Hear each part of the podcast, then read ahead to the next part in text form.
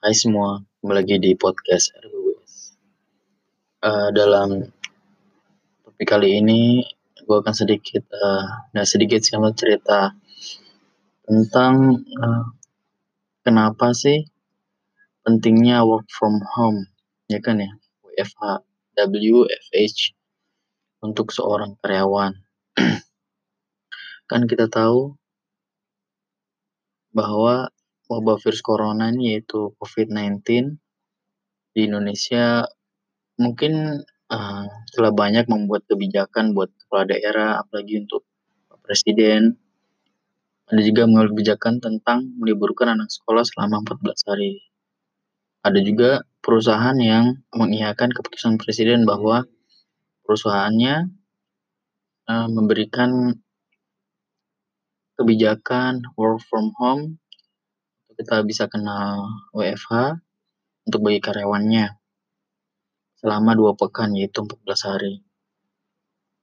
Pertanyaannya, kenapa kok uh, distilahkan 14 hari ada yang juga lebih ya? Gimana sih caranya dampak yang positifnya kita bisa ambil hikmahnya kenapa kita mengikuti arahan pemerintah dan perusahaan untuk WFH. Sebelumnya kita doakan dulu kepada saudara kita yang sedang tersuspek atau yang insya Allah sebentar lagi sembuh ya. Kalian tetap semangat menghadapi COVID-19 ini. Dan kita juga berlindung kepada Allah. Semoga tetap diberi kesehatan dan dilindungi dari virus corona ini. Amin. Ketika oke okay, kita uh, tentang bahas tadi ntar kenapa sih 14 hari dibutuhkan gue baca dari aman okezone.com yang pertama itu ketika seorang kontak dengan apa pun yang bisa menginfeksikan dengan COVID-19, maka seseorang tersebut harus menunggu selama 14 hari. itu minimal loh ya. Jika tidak terjadi apa-apa, maka orang tersebut aman. Istilah di sini um, kita tuh jaga jarak ya, social distancing. Kenapa sih kita butuh social distancing? Se sebenarnya sih apa ya, kita juga kasihan juga kepada teman-teman kita, karyawan yang nggak nggak diberi kebijakan WFH kan. Mereka harus kantor, ada yang juga menggunakan kendaraan umum mungkin, ada juga kendaraan pribadi, mungkin mobil atau motor kita nggak tahu kan di luar tuh ada apa. Tapi kita selalu ber, berhusnuzon sih ya bahwa kita yakin kita nggak kena insya Allah sih kita nggak kena. Tapi sebaiknya sih kita kalau bisa kita di rumah ya di rumah aja kan. Gitu. Kita social distancing lah. Yang kedua libur 14 hari untuk memotong rantai penularan. Ini baru akan berhasil insya Allah jika semua orang tetap tinggal di rumah masing-masing selama 14 hari itu. Jadi, kenapa sih manfaat kita berdiam diri di rumah kan ya? Mungkin kalau emang ada juga kebijakan yang menyalahkan beberapa orang, kenapa sih lu stok makanan di rumah?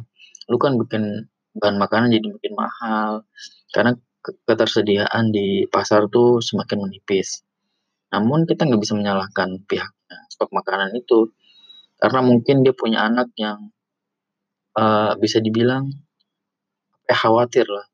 Kalau mungkin orang tua sih makan apa aja fine gitu kan, tapi kalau anak kan you know lah kan kalau yang bagian punya anak kita tuh paling sering kalau udah bisa melihat dia makan gitu kan.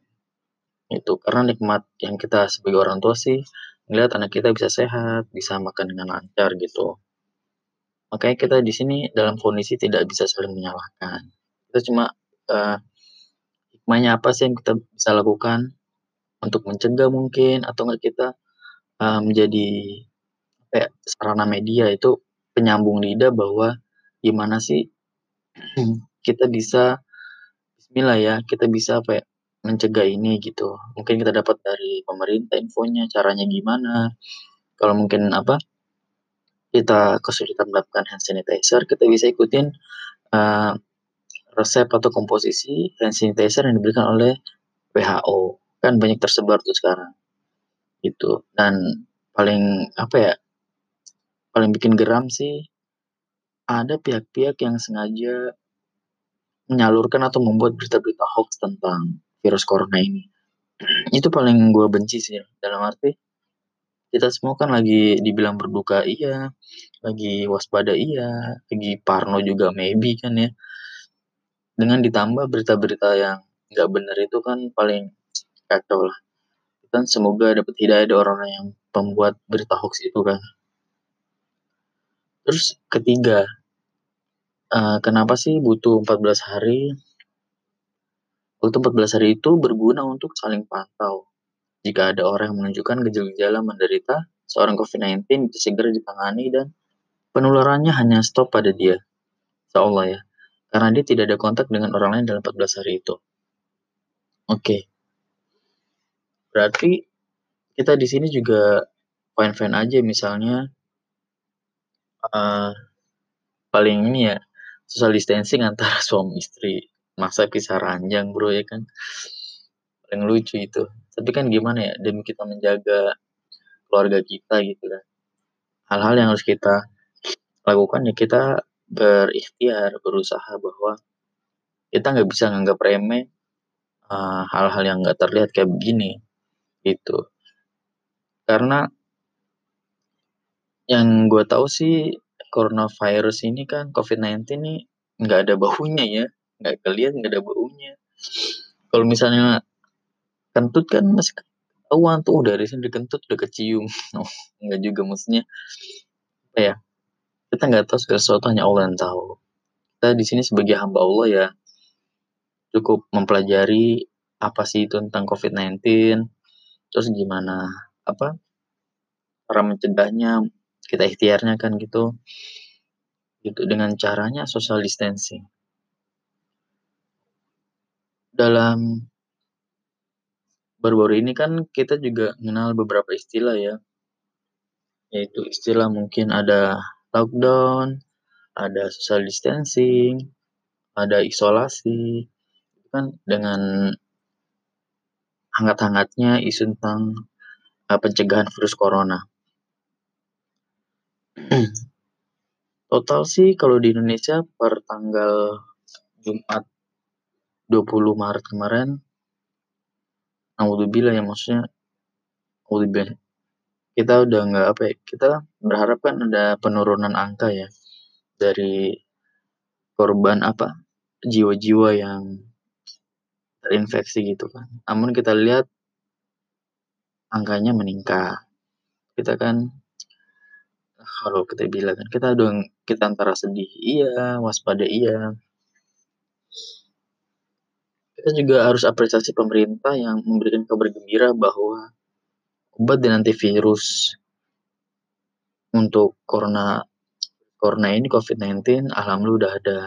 Karena kan kita sebagai manusia ya yakin aja Allah ya kalau ngasih wabah atau penyakit pasti ada obatnya. Kita harus aja kita yakin. Terus apa sih arti dari lockdown kan? Mungkin banyak orang lockdown, ada yang anti lockdown gitu kan ya. Gua kan uh, jelasin sedikit jelasin sih kasih tau lockdown itu apa sih? Lockdown itu artinya uh, di mana situasi kondisi warga atau kota lah ya kita sebagai citizen itu untuk masuk ke suatu tempat karena kondisi darurat lockdown itu juga bisa berarti ya pembatasan gerak kita sebagai seorang warga gitu agar nggak nggak ke mana-mana gitu misalnya nggak keluar kota maybe kalau nggak kita di dalam rumah aja lah gitu intinya sih udahlah semua berawal dari rumah di rumah aja gitu. kalau bisa dapat kesempatan WiFi ya manfaatnya sebaik-baiknya itu kalau emang ada apa, timeline ya ikutin, kerja sebaik-baiknya kan, gitu. Walaupun kita WFH nggak berarti kita santai-santai, karena kita punya kewajiban juga ke perusahaan. Itu jangan sampai setelah WFH kan perusahaan kenapa-kenapa kan nggak mau juga kan, gitu. Kedua yaitu istilah karantina. Karantina artinya hampir sama dengan isolasi ya, bukan isolatif, isolasi.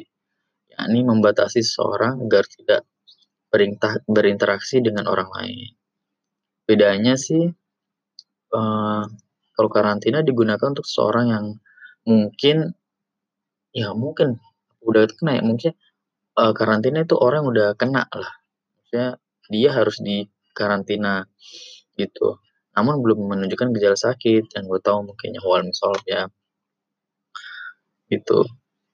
Meski belum menunjukkan gejalanya terinfeksi, orang itu sih harus dikarantina bahwa, eee, untuk clear bahwa dia itu nggak kena atau kena gitu kan ya, biar statusnya jelas lah. Terus yang ketiga yang paling sering didengungkan itu social distancing. Social distancing menurut pemahaman gue sih ya, eee, pengurangan aktivitas di luar rumah, kalau enggak aktivitas bercengkerama atau dekat lah. Ya lu nggak berinteraksi secara langsung deket-deketan gitu, misalnya kita biasa di kantor kan lu tahulah kalau ada ya, apa ya, meja kerjanya kan saling berdekatan tuh. Mungkin pas social distancing langsung jaga jarak maybe kan ya. Yang jelas social distancing itu mengurangi jumlah aktivitas di luar rumah, interaksi dengan orang lain. Mengurangi kontak tatap muka langsung ya secara langsung ini, muka langsung bukan video call kan tatap muka juga maksudnya itu secara online, itu masih fine lah. Social distancing juga termasuk menghindari pergi ke tempat-tempat yang ramai dikunjungi, seperti supermarket, bioskop, dan stadion. Lagian lagi corona gini lu mau nonton apa sih kocak, ya kan ya mendingan di rumah lah. Sarankan sih social distancing ini, eee, memiliki jarak sekitar 1,5 meter dari orang lain, 1,5 meter. Jadi kalaunya emang yang, apa ya, belum diberi kesempatan WFH ya bismillah aja. Kalau bisa jaga jarak ya jaga jarak, gitu. Kemudian istilah keempat itu KLB, status kejadian luar biasa, gue juga baru tahu nih KLB ya. KLB itu status yang ditetapkan pada suatu daerah yang diyakini telah terpapar suatu penyakit. Jadi penetapan KLB ini mengikuti peraturan Menteri Kesehatan sih ya. Dalam peraturan KLB adalah timbulnya atau meningkatkan kejadian kesaksian lain, kematian yang bermakna secara epi epidemiologi pada suatu daerah dalam kurun waktu tertentu. Istilah kelima yang kita bahas itu untuk pelengkap, yaitu istilah isolasi. Tadi kan kita udah bahas tentang karantina, sekarang kita bahas dikit tentang isolasi. Kenapa sih bahas ini kita biar, apa ya, eee, saling tahu aja kan, sharing. Mungkin gue pribadi juga sebelumnya sebelumnya belum tahu KLB itu apa, perbedaan karantina isol dan isolasi itu apa. Isolasi artinya tindakan pemisahan pasien berpenyakit menular dari orang lain.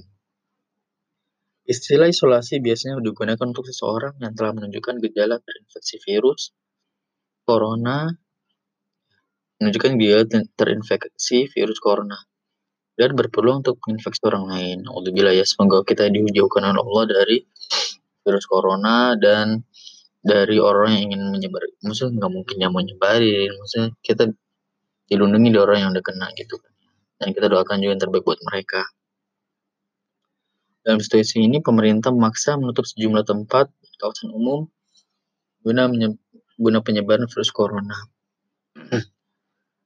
Intinya sih dalam situasi kali ini ya, karena ada juga orang kayak beberapa artis kan, dia tuh ngerasa sehat-sehat, nggak ada gejala, tapi pas cek naudzubillah ya di di positif, status positifnya tuh di corona gitu.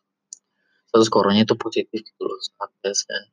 Makanya kan dia juga nyaranin ke kita kan, kalau bisa lu dari sekarang cek ya lu cek aja gitu. Makanya kan bersyukur ketika pemerintah mendengungkan, eee, apa tadi tuh, pengecekan nasional ya, kalau nggak salah tuh. Secara massal.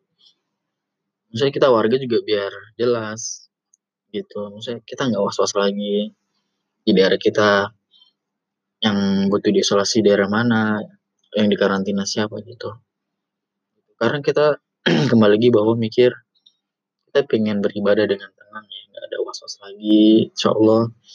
Kita pengen juga di rumah itu dengan tenang, bersama dengan orang rumah, keluarga, dengan teman-teman kerja mungkin, gitu. Sebenarnya apa ya, informasi status rakyat sih penting sih. Itu aja yang bisa gue share sedikit tentang kondisi kali ini. Semoga kita selalu diberi lindungan oleh Allah dan dijauhkan dari virus corona ini ya, amin. Tetap semangat bagi teman-teman karyawan, kulit korporat, dan kita doakan juga para pahlawan kita, petugas medis, berjuang demi para calon pasien mungkin, para warga, rakyat, mereka hebat. Oke, demikian aja podcast kali ini. See you.